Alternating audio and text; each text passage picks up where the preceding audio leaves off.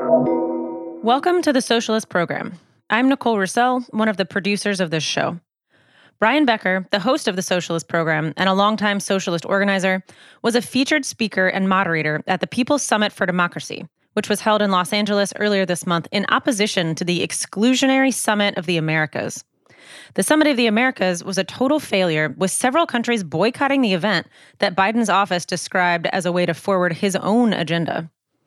In contrast, the People's Summit for Democracy was a celebration of the successes of people's movements in our continent, a collective discussion of the problems that the peoples of this continent face, like US imperialism and its inherent oppression of us all, and a three day long period where leaders, organizers, union members, investigative journalists, and people from all over the Americas built connections and strengthened relations for the ongoing fight for freedom.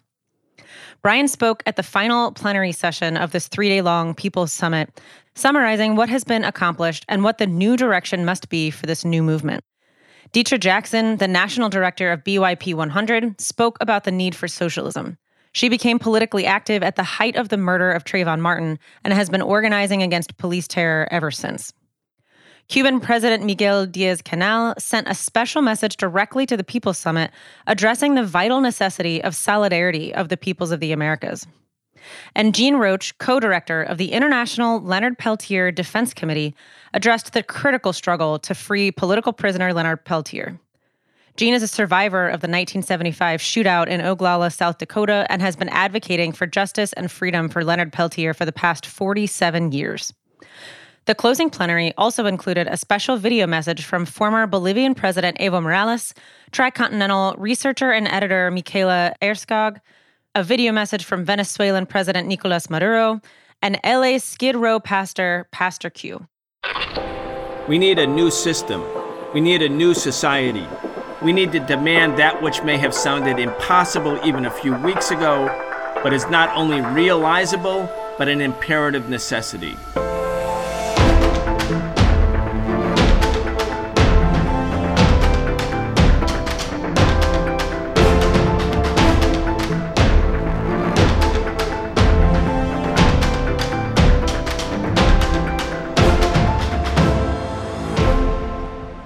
Sisters, brothers, comrades, friends, it's been an amazing three days.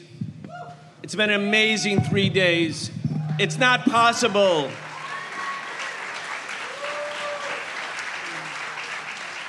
It's not possible to think about revolution or radical transformation without thinking about it in the company of, in concert with, in solidarity with all of our comrades and friends, not just in Los Angeles, not just in the United States, but in Central America, Latin America, in Africa, indeed, the entire world representing the fight against imperialism is here in the People's Summit for Democracy.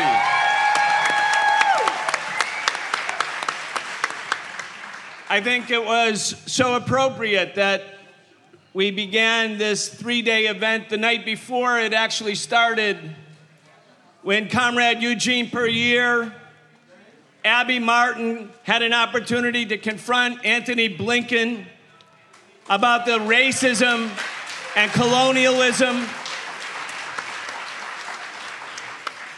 about the execution of Palestinian journalists by Israeli Zionists snipers paid for by US imperialism that Antony Blinken came here, thought he was going to have it smooth rolling, and was confronted by the voices of the people who organized this summit.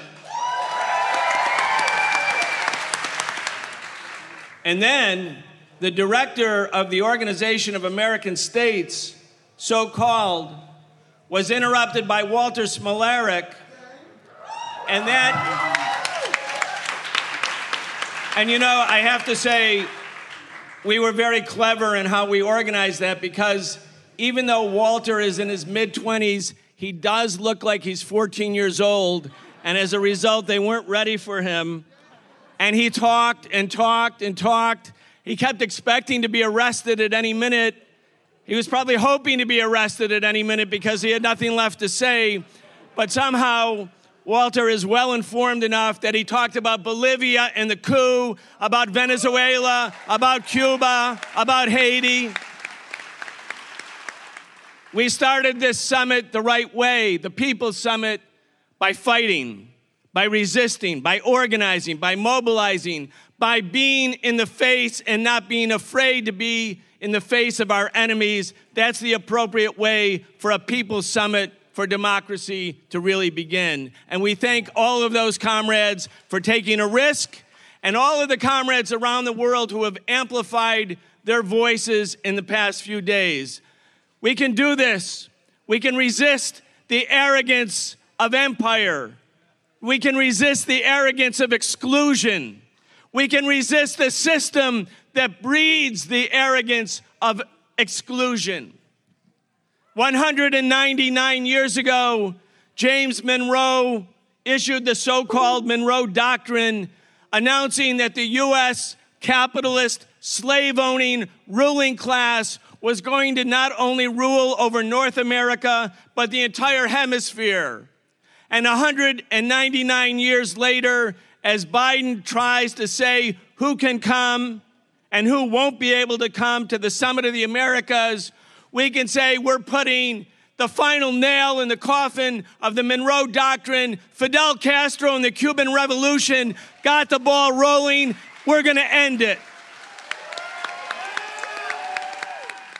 Instead of the arrogance of empire, instead of the arrogance of imperialism, what we have demonstrated here in the past three days is the building of a dignified collective of resistance against arrogance and against imperialism. This is dignified, it's based on mutual respect by the rejection of racism and white supremacy and all of the manifestations of capitalist oppression, including patriarchy, including the violent and all forms of violence against women, the oppression and discrimination and violence against the LGBTQ community.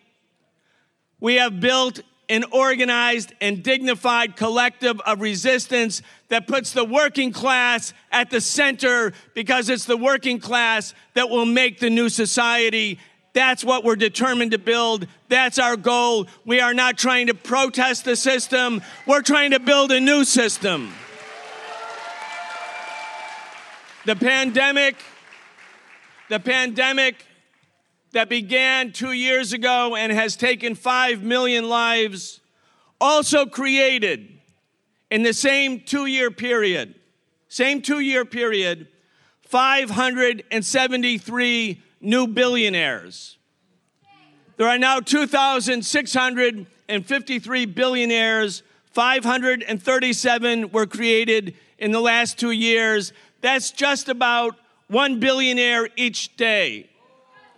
At the same time, at the same time, around the world, there are 470 million people who still do not have access to bathroom facilities. Just think about that. 2,600 billionaires with a total net wealth of $12.5 trillion People who do nothing, contribute nothing, do no work, have accumulated all of this money, this wealth, this power, and 450 billion people have to go to the bathroom outdoors every day. That's what capitalism really is. It's not about celebrity culture and People magazine. It's this gross, obscene, bizarre, awful inequality that's bred and continues to be bred every day, every hour, every minute, and it will never end until we end it. Capitalism will be ended when we end it. The question is, of course, can we end it? And, all right, every revolution that takes place throughout history, every revolution, Beforehand, people say revolution is impossible, radical change is impossible. The people are too apathetic, they're too tired, They're too preoccupied with the problems of everyday life. They can't think about big politics. They can't transform society. They're too busy surviving or they're too scared of the state, too scared of the cops, too scared of the military.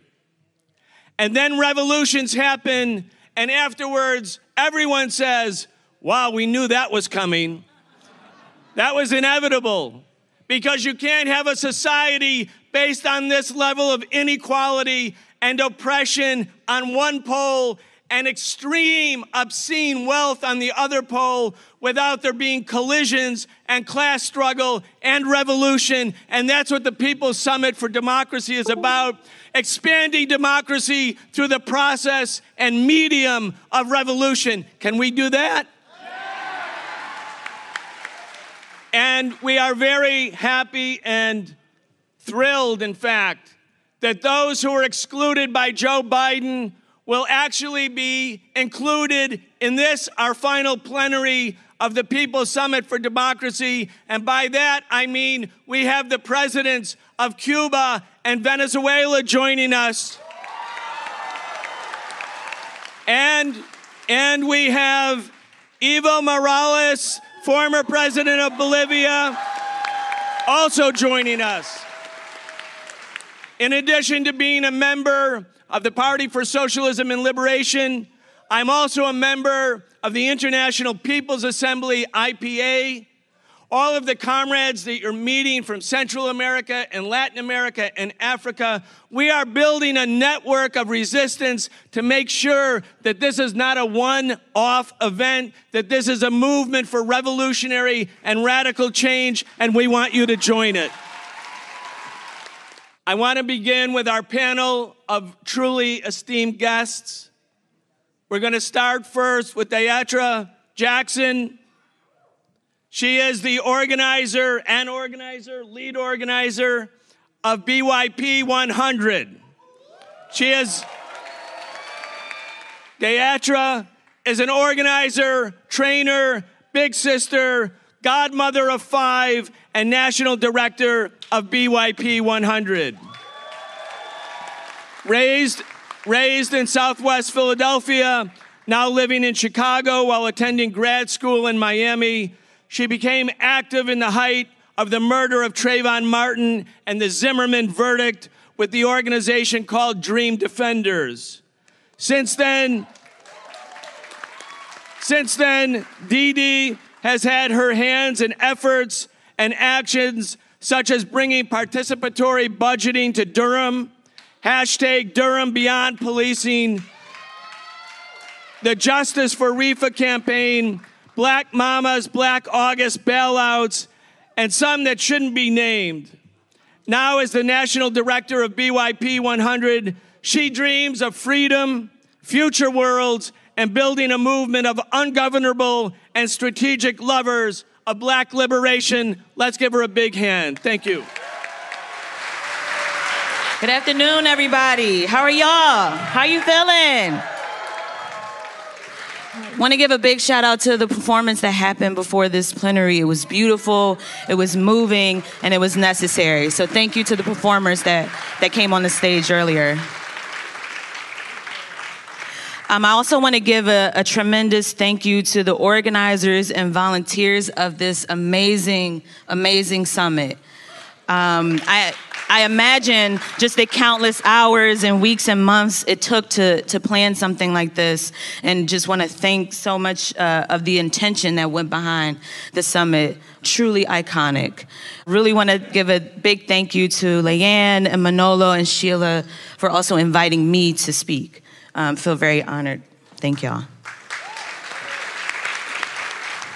So every single day in this country, lives are lost in the war against white supremacy, racialized capitalism, transphobia, homophobia.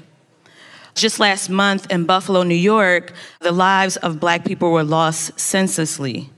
These were the lives of people who were trying to live, feed their families, and take care of themselves. They were murdered while shopping at a local grocery store in a working class black neighborhood. These murders are senseless and they are intentional. and I felt it necessary to be the first thing that I spoke about. Their lives were taken on purpose. These murders were aligned with the mission, vision, and values espoused by white supremacists in this country. We, black people in this country, cannot go to the fucking grocery store. We can't go to church or school or a movie theater or a mosque without risking our lives. This is what we are up against every day. We can't get on the internet, much less social media, without reminders of the violence that happens against us. I wrote that piece before the mass shooting that took place in the elementary school in Texas. It's so deep in the, in the roots of, of this country that we cannot grieve fast enough without having to grieve again. White supremacist roots and legacies run deep in this country, as you all know. Uh, they have been fertilized by imperialism and have flourished into the branches of US government, military, and militarized police. White supremacy, the most invasive species, has developed into racialized capitalism and displacement.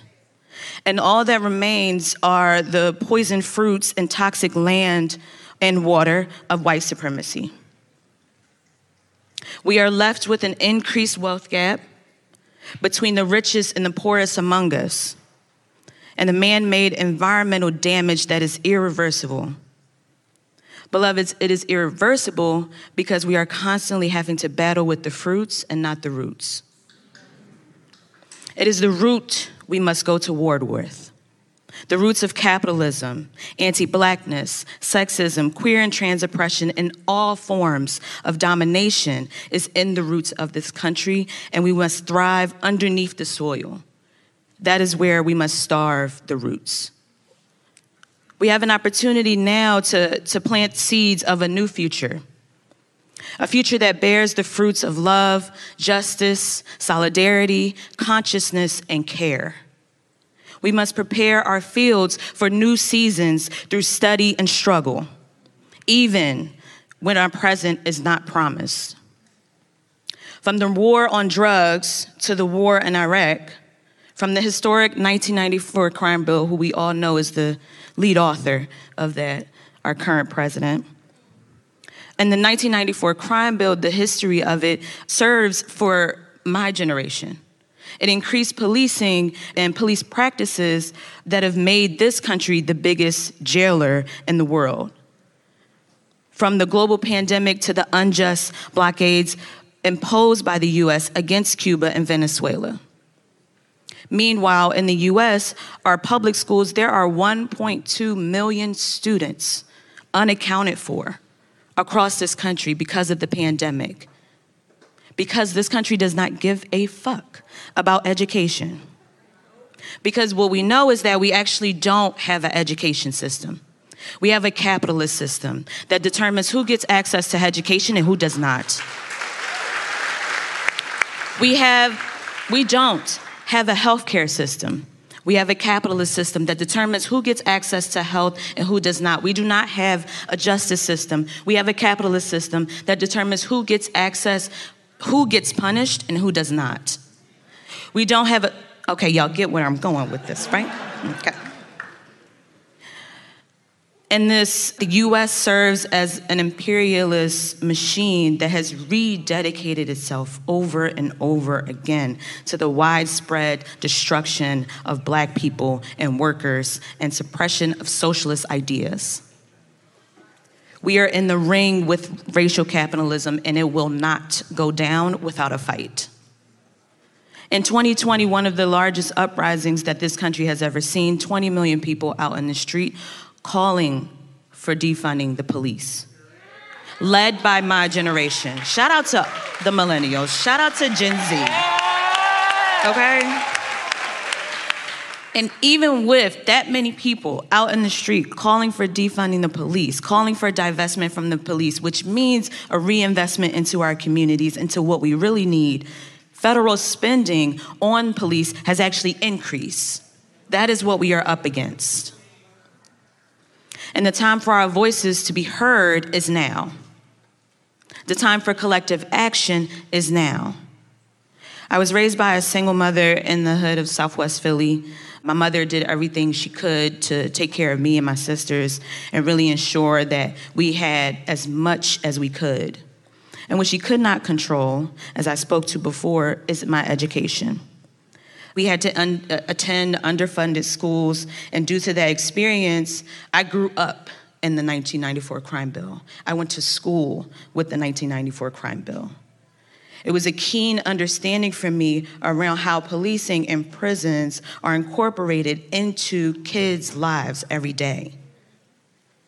My classmates and I were subjected to daily surveillance, checking IDs, metal detectors, wands, police officers in the schools, chains on the windows, bars on the doors, you name it. That was my school. I went to a zero tolerance school, which means that I got disciplined a lot for doing actually what I'm doing right now, which is running my mouth and speaking the truth. Today, I have the privilege of serving as the national director of BYP 100.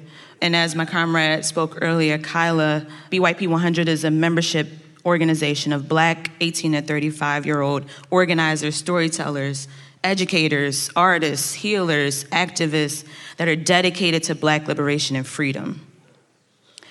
And I'm letting you know that we constantly have to reiterate and bring the words of our ancestor, Fannie Lou Hamer, that we are sick and tired of being sick and tired.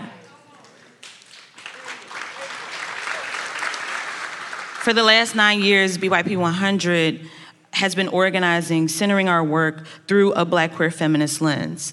Now, this is the framework that we've decided to adopt because it's pivotal to uplifting who and what we are fighting for.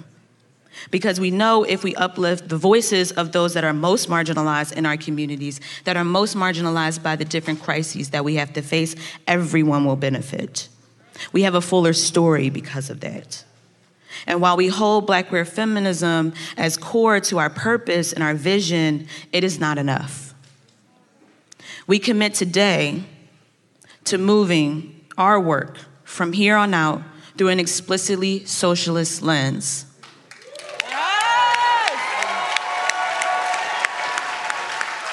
And we commit today to continue to study and struggle in service of the liberation of all people. Most recently, I had the opportunity, BYP 100 had the opportunity to be a part of a historic delegation of 100 youth activists from across North America to go to Cuba. And if there is one message that I take from that experience, it is that the revolution is inevitable. While the roots of racialized capitalism are strong and well resourced, the revolution is inevitable. Every single one of you is an embodiment of the revolution because you are here. And the revolution is inevitable, whether it is in our lifetime, in our generation, it is inevitable. And why, you ask? The revolution is inevitable because the outstanding and selfless work of doctors and scientists in Cuba. The revolution is inevitable because of the courage of Shireen Abu Akleh. The revolution is inevitable because of the rising up of farmers and protests across India. The revolution is inevitable because of the fight for reparations happening across the Caribbean and across the African diaspora. The revolution is inevitable because every single day workers are fighting for their rights across this world. The revolution is inevitable because Flint, Michigan still does not have clean water. The revolution is inevitable because Palestine will be free. The revolution is inevitable because my generation and the generation after me is divesting from capitalism and refuses to recognize capitalism as a legitimate economic system to support working people.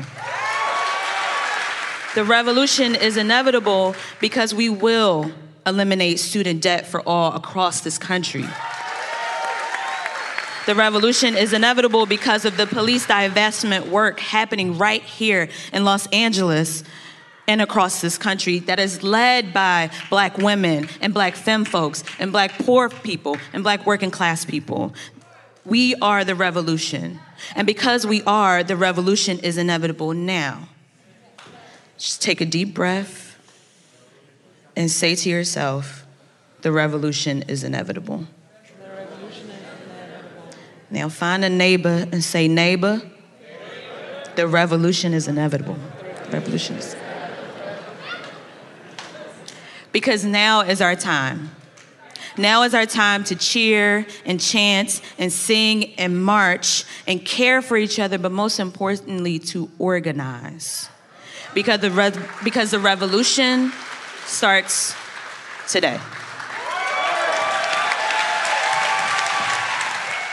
What, what possible better way could there be than to introduce the president of Cuba with that last speech?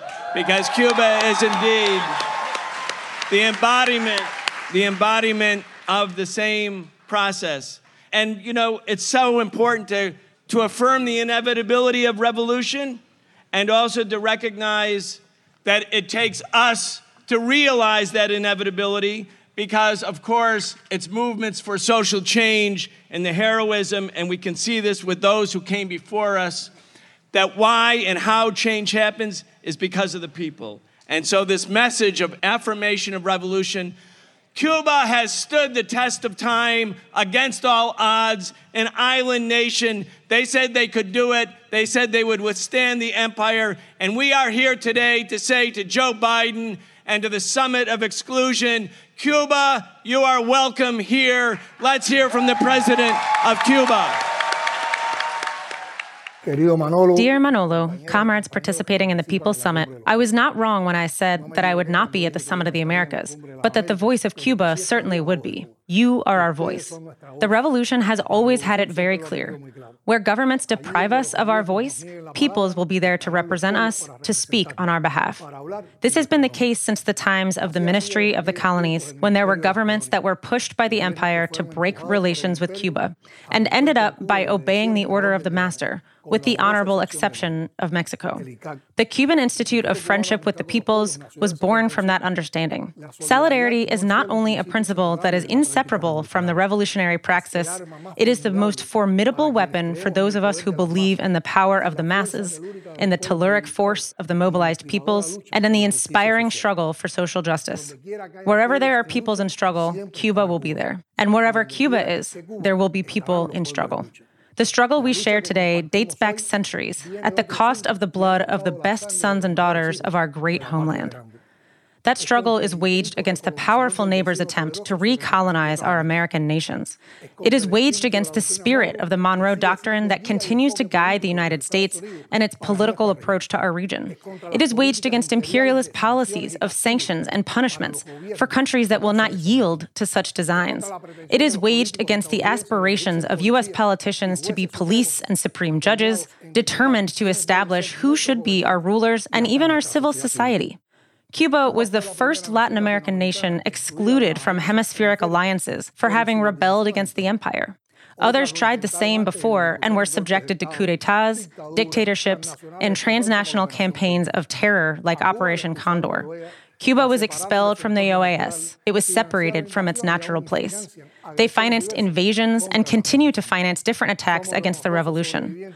We are the honorable survivors of 63 years of blockade and to the disgrace of that powerful empire, which is 30 times bigger than our island, we are among the countries of the hemisphere that have the highest levels of education, health, as well as our own scientific development.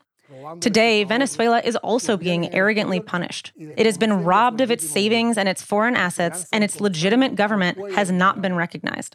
Vicious attacks have been launched at Nicaragua's neck, a nation that has faced so many attempts at conquest in history, and where at some point in time they were subjected to a dictatorship that was strongly sponsored by Washington.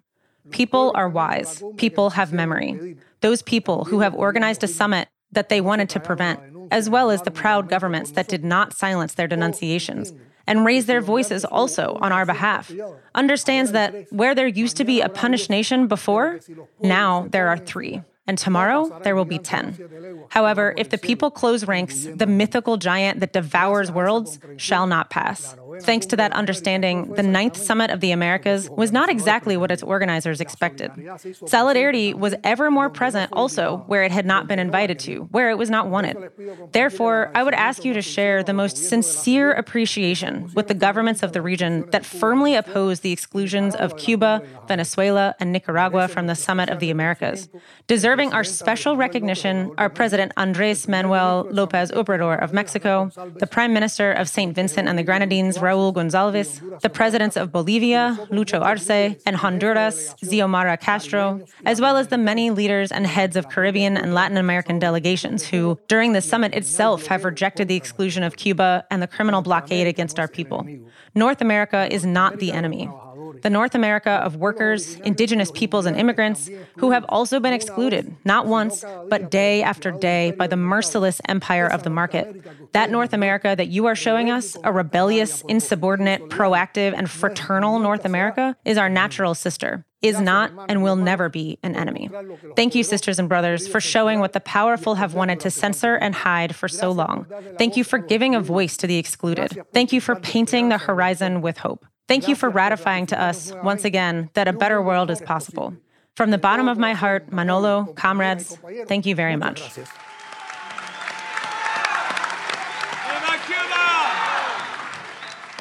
Now you can see why the Biden administration and the capitalist ruling class in the United States absolutely had to exclude the president of Cuba because what would the American people ever think if they heard a message like that?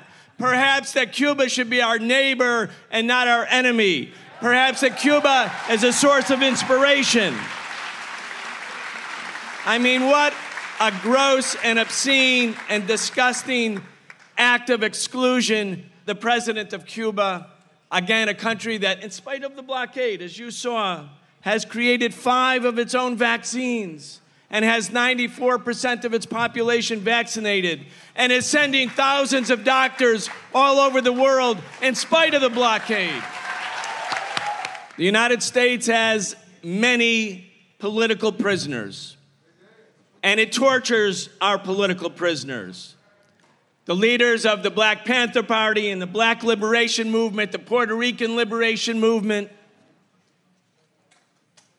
and the indigenous people who have been resisting and resisting and resisting ever since 1492.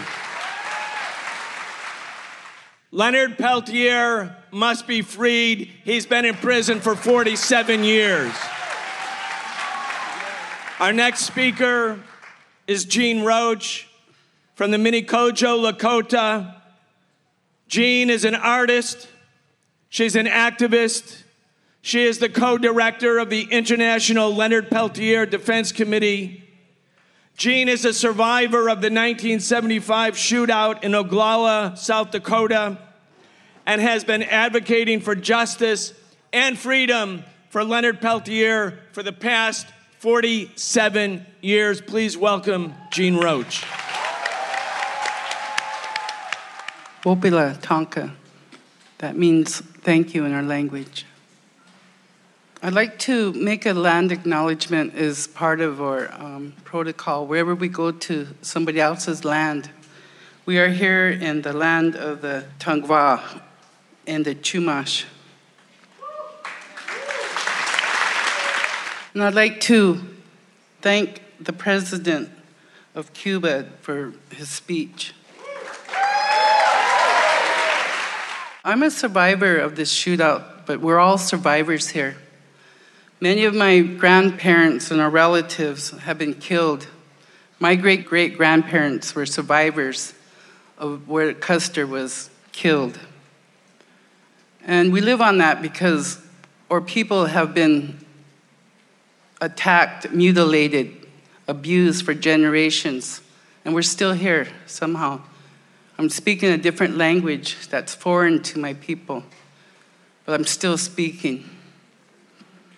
I'd like to um, talk about the survivor issue. One of the things that we do have is that um, people in our home, you know, I heard all the talk about we don't have running water, we don't have clean water, we don't have the bathroom facilities in some, you know, people's homes.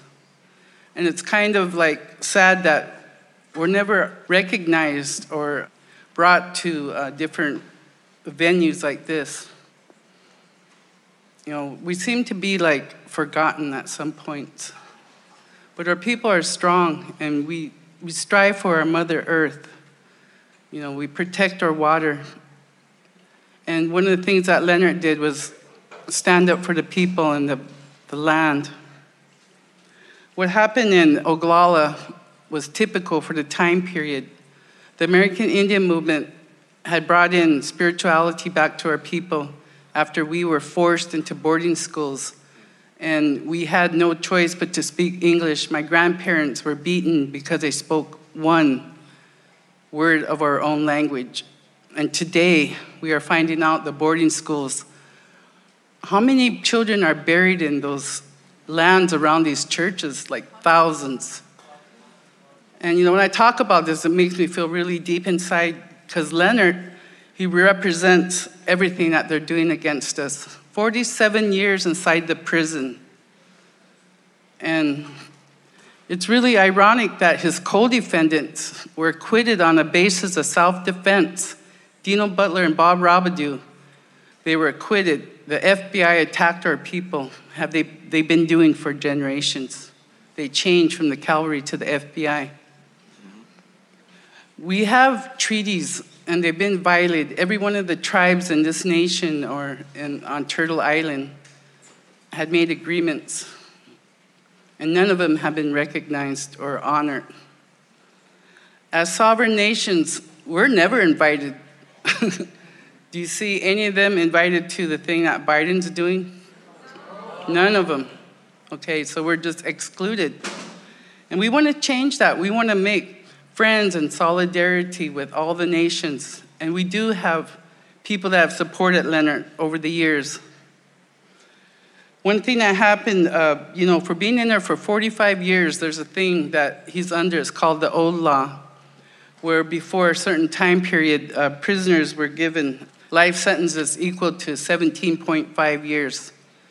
And so he got two life sentences illegally, even though you know, we have the supervisor of the prosecution that wrote us a letter recently, James Reynolds, talking about how they set Leonard up. Falsified evidence, went to Canada with affidavits that were false. And this woman that signed them, you know, because Canada wanted eyewitnesses, she didn't even know Leonard. And she claimed to be his girlfriend and witnessed all this. And we're like, what the heck's going on here? So they do things, you know, breaking their own laws. They like rewrite their laws to fit their own agenda. And you know, that's one thing that we, we know about is colonization and genocide. And I'm just like really honored to be here with all these, everybody here from wherever you're from. Thank you for inviting us. At least one voice can be heard, but we would love to have people come. Every nation indigenous nation in this Turtle Island has a story to be told, just like Leonard Peltier. If everybody in this room would take the time and call the White House, call Biden, talk to your representatives. We've been doing a really strong campaign for over years, but it got stronger after he got COVID. Out of all the prisoners in Coleman, Florida, where he is, they all got vaccinated with boosters, and he's the only one that didn't get it. He suffers from diabetes, uh, aortic aneurysm. And you know, after laying on a thin mat for 47 years, I'm sure his back, he has several aches and pains. But people can make a change for this. Everybody that represents a nation could help us. Because if Leonard Peltier isn't free, none of us are free. It, He represents a time period when COINTELPRO was used against the people. And we feel that, you know, we have had our leaders targeted, killed, incarcerated. And we have, right now, our, the prisons in this country are full of native people. I mean, indigenous people. We make, maybe at like in South Dakota, 80% of the population when we're less than 10%. You know, that's a lot of people going to prison because our warriors were strong, are strong, talking out against the system. They just didn't care. But yeah, they had to learn their lesson and go to prison. And they done that to our women too. Ever since they, you know, broke our families up, breaking up our, our systems of how we took care of each other and how we loved each other. You know, we fed everybody. Nobody went hungry. You know, we had our buffalo and the elders were fed first. That system there, we still hang on to. We have our giveaways, you know, we have our special ceremonies that we pray for our earth and our people and all nations. And all we would really, not all, but what we'd like to see is unity and solidarity with the indigenous nations to come together and help support us in changing the way that we are perceived by the people. We need help. And it's real hard. It got even worse during the pandemic. We were the last ones on our reservations and in our towns. In South Dakota, we have a governor that didn't even recognize a mask. You know, she didn't care about her people. I have, I'm saying, at least 100 friends over the past two years that have passed away, my age, the elders. And that really hurts when you have your people that carry on our traditions and our language. It was like an attack on them, you know. And Leonard's the same way. His whole mind and his um, what he stood up for is being attacked today.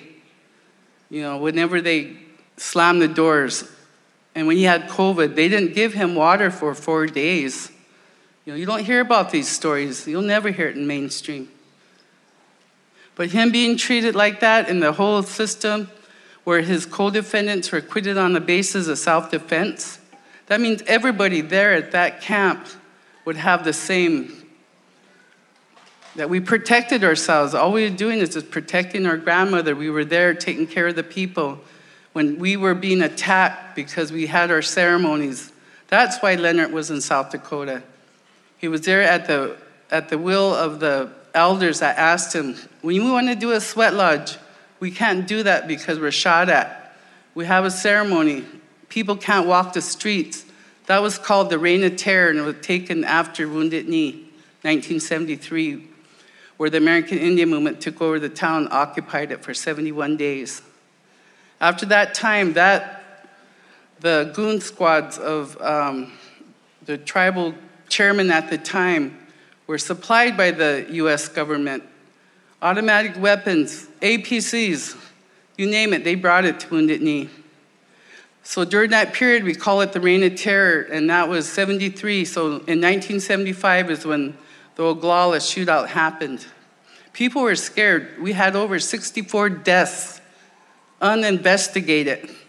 And to date, no, they haven't been investigated. We still have people that talk about it. One of the things that we face now is trying to get our people, I'm not really saying that we need all the Senate and the congressional people to help us, which they are. We've gotten a real good campaign. We have our tribal nations, but we have we need our people to support all the people. Every one of you are important. You can make a difference. Talk to your organizations. Talk to whoever you know that will support us and for Leonard Peltier to be free.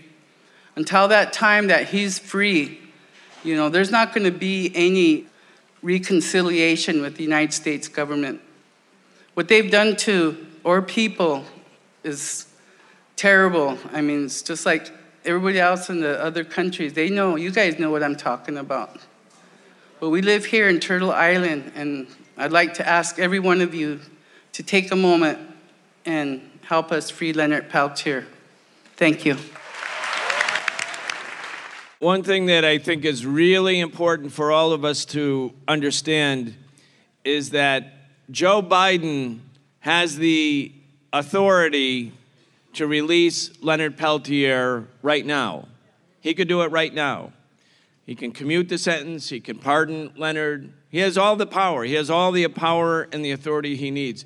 Bill Clinton was about to, or we thought Bill Clinton was about to commute or pardon Leonard back in 1999. And the FBI started having armed demonstrations in front of the White House, and Clinton backed down. Of course, Clinton backed down in the face of police pressure. And then Barack Obama. Barack Obama knew all about Leonard's case and had the authority and said, and a lot of people thought it's going to happen. And Biden has that authority. And we have to take heed to what Jean is asking us to do uh, to support that defense committee. It doesn't even take that much to do something with your group or your neighbors or your friend or your union or church or mosque or synagogue or wherever you are to write a letter, call the White House, demand that Leonard Peltier, a man who is now in his mid 70s and who is innocent, who was framed up, who was an organizer in defense of his people, that he must be free. So let's do that. Let's pledge to free Leonard Peltier. You've been listening to the Socialist Program with Brian Becker, where we bring you news and views about the world for those who want to change it. If you enjoyed the show, subscribe on your favorite podcast app and follow us on Facebook, Twitter, and Instagram, and watch video episodes of our in depth show, The Real Story, every Wednesday at 7 p.m. Eastern on YouTube with our partner Breakthrough News. We can only continue our work bringing you high quality news, analysis, and history with the support of our listeners. Connect with us and become a patron at patreon.com slash the socialist program and receive an invitation to participate in an exclusive monthly seminar with Brian Becker later.